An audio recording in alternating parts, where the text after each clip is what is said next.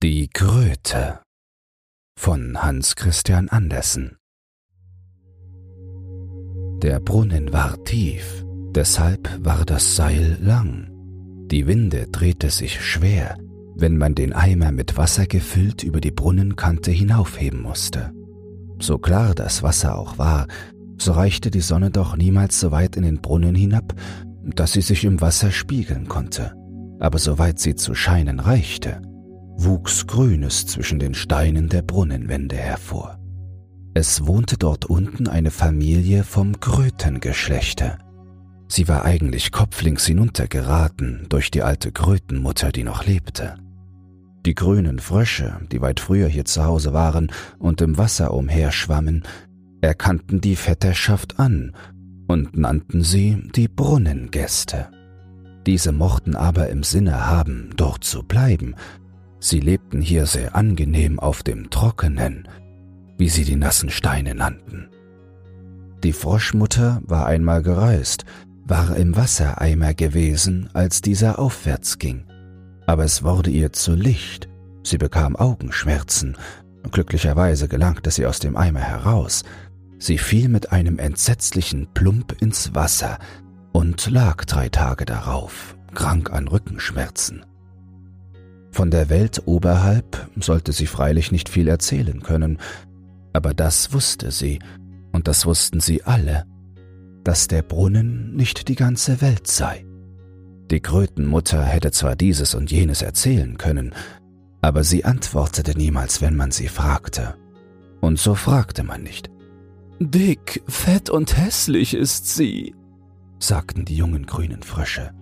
Ihre Jungen werden ebenso hässlich sein. Das mag sein, sagte die Krötenmutter.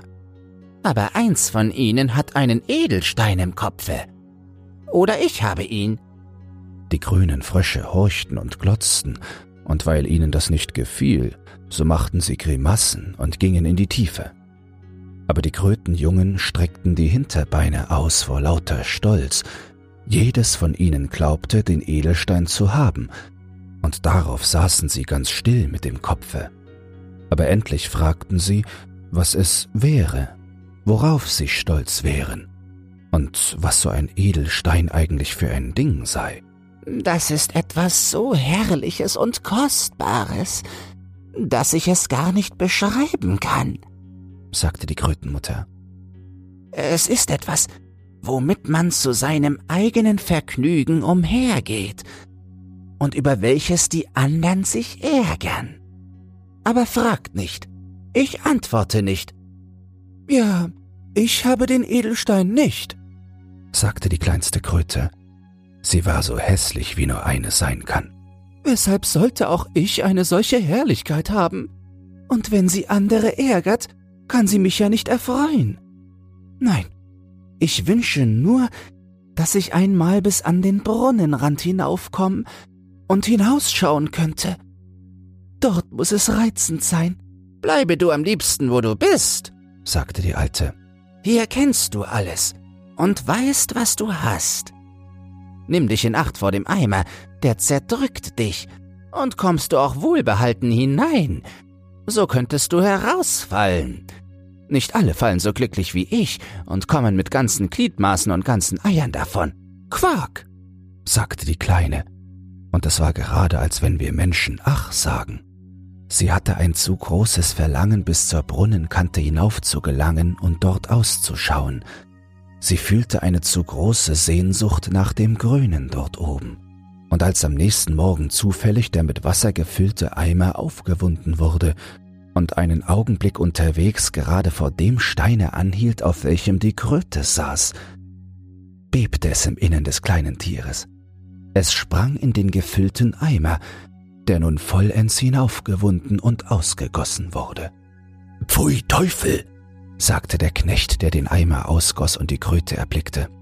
So was Hässliches hab ich lange nicht gesehen.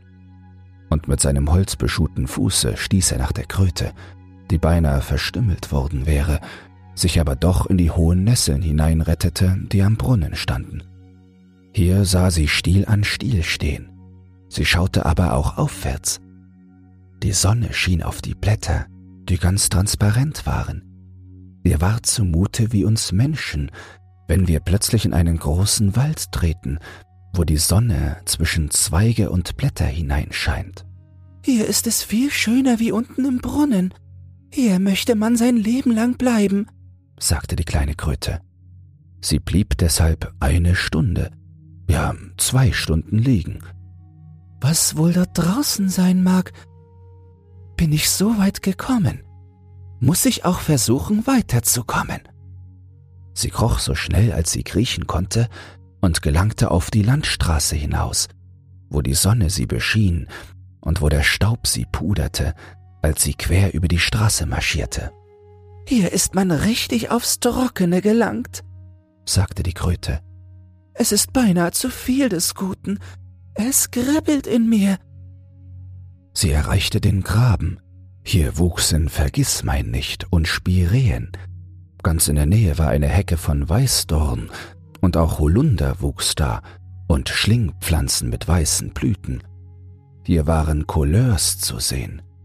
Auch ein Schmetterling flog da umher. Die Kröte meinte, es sei eine Blume, die sich losgerissen habe, damit sie sich besser in der Welt umschauen könnte. Das wäre ja ganz natürlich.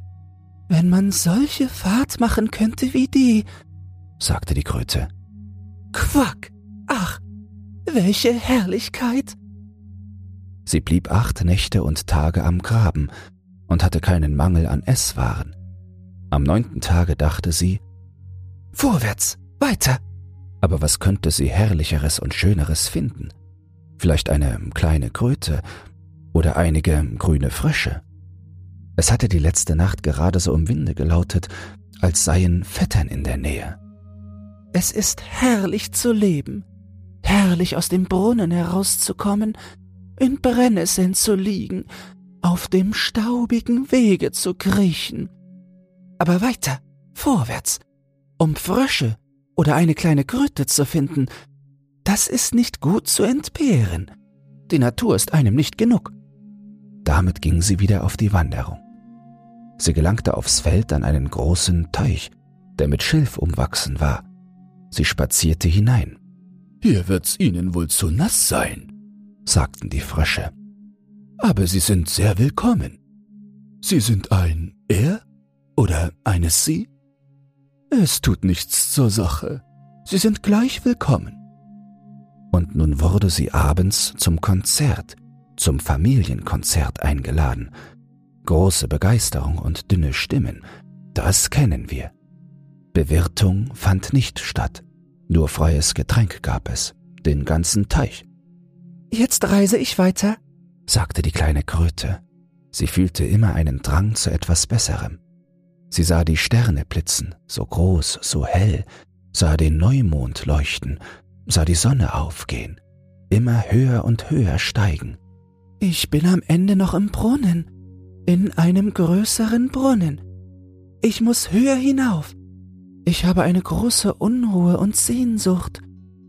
Und als der Mond voll und rund wurde, dachte das arme Tier, Oh, ob das wohl der Eimer ist, der herabgelassen wird und in den ich hineinspringen muss, um höher hinauf zu gelangen? Oder ist die Sonne der große Eimer? Wie der groß ist, wie der strahlend ist, der kann uns alle aufnehmen. Ich muss aufpassen, dass ich die Gelegenheit nicht versäume. Oh, wie es in meinem Kopfe leuchtet. Ich glaube, der Edelstein kann nicht besser leuchten. Aber den habe ich nicht, und darum weine ich auch nicht. Nein, höher hinauf in Glanz und Freude. Ich habe eine Zuversicht und doch eine Angst. Es ist ein schwerer Schritt zu tun, aber man muss ihn tun. Vorwärts, immer geradeaus. Sie tat einige Schritte, wie sie ein Kriechtier eben schreiten kann, und befand sich bald auf einem Wege, an welchem Menschen wohnten.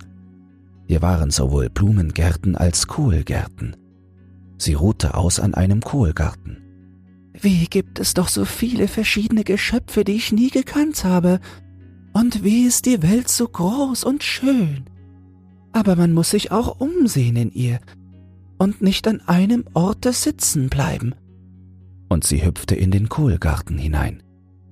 Wie ist es hier grün, wie ist es hier schön. Das weiß ich schon, sagte die Kohlraupe auf dem Blatte. Mein Blatt ist das größte hier. Es verdeckt die halbe Welt. Aber ich kann sie nicht entbehren. Gluck, gluck, sagte es. Es kamen Hühner heran. Sie trippelten im Kohlgarten umher. Das Huhn, welches an der Spitze ging, war fernsichtig. Es erblickte die Raupe auf dem grausen Blatte und schnappte nach ihr, dass sie auf die Erde fiel, wo sie sich krümmte und wand. Das Huhn betrachtete sie erst mit dem einen Auge, dann mit dem andern, denn es wusste nicht, was aus dem Krümmen herauskommen könnte. Sie tut es nicht gutwillig, dachte das Huhn und hob den Kopf, um nach ihr zu schnappen. Die Kröte entsetzte sich so sehr dabei, dass sie gerade auf das Huhn zukroch. Also, die hat Hilfstruppen, sagte das Huhn. Sieh mal das Gekrieche an. Und so kehrte das Huhn um. Ich mache mir nichts aus dem kleinen grünen Bissen. Er könnte höchstens den Hals kitzeln. Die anderen Hühner waren derselben Ansicht, und sie kehrten nun alle um. Ich wand mich von ihm los, sagte die Raupe. Es ist gut, wenn man Geistesgegenwart besitzt aber das Schwerste bleibt noch übrig. Auf mein Kohlblatt wiederzukommen. Wo ist das? Und die kleine Kröte kam heran und äußerte ihre Teilnahme. Sie freute sich, dass sie in ihrer Hässlichkeit den Hühnern einen Schreck eingejagt hatte. Was meinen Sie damit? fragte die Raupe. Ich wand mich ja selbst von dem Huhne los. Sie sind sehr unangenehm anzusehen. Darf ich wohl auf meinem Eigentume in Ruhe sein? Jetzt rieche ich Kohl Jetzt bin ich bei meinem Blatte. Nichts ist so schön als Eigentum. Aber ich muss höher hinauf.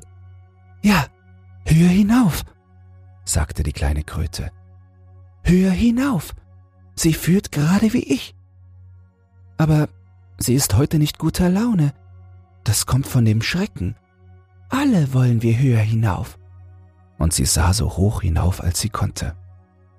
Der Storch saß in einem Neste auf dem Dache des Bauernhauses. Er klapperte und die Storchmutter klapperte. Wie hoch die wohnen, dachte die Kröte. Wer dort hinauf könnte? In dem Bauernhause wohnten zwei junge Studenten, der eine war Poet, der andere Naturforscher. Der eine sang und schrieb in Freude von allem, was Gott geschaffen hatte und wie es sich in seinem Herzen spiegelte. Er sang es aus, kurz, klar und reich in klangvollen Versen. Der andere griff das Ding selbst an, ja, schnitt es auf, wenn es sein musste. Er betrachtete die Schöpfung Gottes als ein großes Rechenexempel substrahierte, multiplizierte, wollte es in und auswendig kennen, mit Verstand darüber sprechen, und das war ganzer Verstand, und er sprach in Freude und mit Klugheit davon. Es waren gute, fröhliche Menschen, die beiden. Da sitzt ja ein gutes Exemplar von einer Kröte, sagte der Naturforscher. Das muss ich in Spiritus haben. Du hast ja schon zwei andere, sagte der Poet. Lass die in Ruhe sitzen und sich des Lebens freuen. Aber sie ist so wunderbar hässlich, sagte der andere. Ja, wenn wir den Edelstein in ihrem Kopfe finden könnten, sagte der Poet. Dann würde ich selbst mit dabei sein, sie aufzuschneiden. Edelstein, sagte der andere, du scheinst viel von der Naturgeschichte zu wissen. Aber ist nicht gerade etwas Schönes an dem Volksglauben, dass die Kröte, das hässlichste Tier, oft den köstlichsten Edelstein in ihrem Kopfe trägt? Geht es nicht gerade so mit dem Menschen? Welchen Edelstein hatte nicht Aesop und vollends Sokrates? Mehr hörte die Kröte nicht, und sie begriff nicht die Hälfte davon. Die beiden Freunde schritten weiter, und sie entging dem Schicksale, in Spiritus zu kommen. Die beiden sprachen auch von dem Edelsteine, sagte die Kröte. Wie gut, dass ich ihn nicht habe. Ich hätte sonst Unannehmlichkeiten haben können. Nun klapperte es auf dem Dache des Bauernhauses. Storchvater hielt Vortrag für die Familie, und diese schielte auf die zwei jungen Menschen im Kohlgarten hinab. Der Mensch ist die eingebildetste Kreatur, sagte der Storch. Hört, wie das Maulwerk ihnen geht, und dabei können sie doch nicht ordentlich klappern. Sie brüsten sich mit ihren Rednergaben, mit ihrer Sprache. Das ist mir eine schöne Sprache. Sie geht ins Unverständliche über, bei jeder Tagesreise, die wir machen. Der eine versteht den anderen nicht. Unsere Sprache können wir überall auf der ganzen Erde sprechen, im hohen Norden und in Ägypten. Fliegen können die Menschen auch nicht. Sie schießen dahin durch eine Erfindung, die sie Eisenbahn nennen, aber sie brechen auch oft den Hals dabei. Es läuft mir kalt über den Schnabel, wenn ich daran denke. Die Welt kann ohne Menschen bestehen. Wir können sie entbehren. Wenn wir nur Frösche und Regenwürmer behalten. Das war denn eine gewaltige Rede, dachte die kleine Kröte. Ein wie großer Mann ist der. Und wie sitzt er hoch, so hoch, wie ich noch niemand sitzen sah. Und wie kann er schwimmen? rief sie, als der Storch mit ausgebreiteten Flügeln durch die Luft dahinfuhr. Und Storchmutter sprach im Neste, erzählte von Ägypten, von den Gewässern des Nils und von dem Schlamme sondergleichen, der im fremden Lande war. Es klang der kleinen Kröte ganz neu und reizend. Ich muss nach Ägypten, sagte sie. Wenn nur der Storch oder eins seiner Jungen mich mitnehmen wollte. Ich würde ihm wieder gefällig sein. Ja, ich werde nach Ägypten kommen, denn ich bin so glücklich. All die Sehnsucht und all die Lust, die ich habe, ist freilich besser als einen Edelstein im Kopf zu haben. Und dabei hatte sie gerade den Edelstein, die ewige Sehnsucht und Lust nach aufwärts, immer aufwärts. Es leuchtete drinnen im Kopfe, leuchtete nach Freude, strahlte nach Lust. Da kam plötzlich der Storch heran, der hatte die Kröte im Grase gesehen, fuhr nieder und fasste das kleine Tier eben nicht sanft an. Der Schnabel klemmte, der Wind sauste, es war nicht angenehm, aber aufwärts ging es, aufwärts nach Ägypten, das wusste sie, und deshalb blitzten die Augen.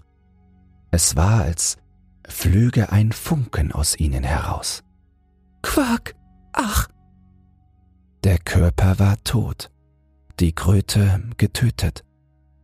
Aber der Funken aus ihren Augen, wo blieb der? Der Sonnenstrahl nahm ihn.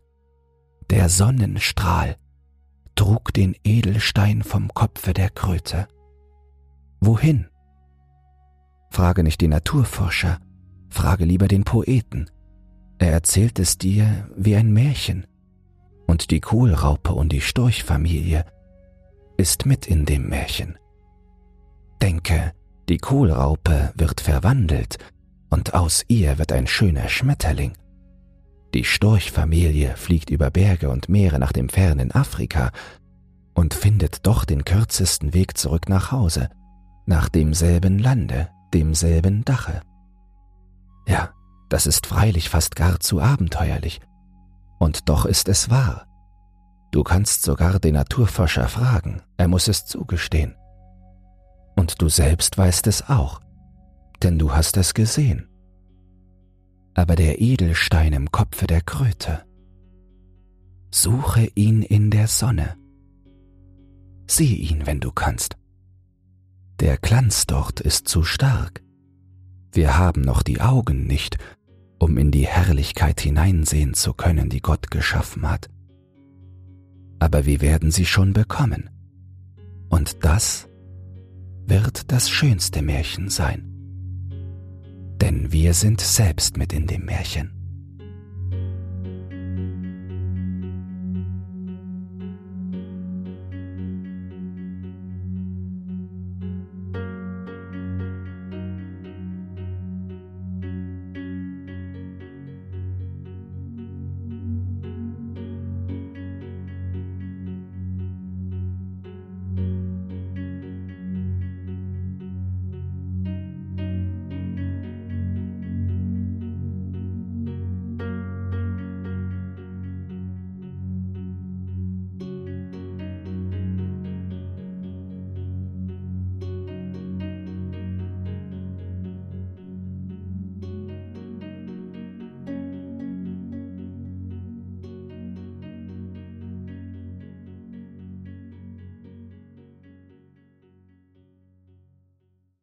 Wenn dir dieses Hörbuch gefallen hat, dann teile es oder lass eine Podcast-Bewertung da.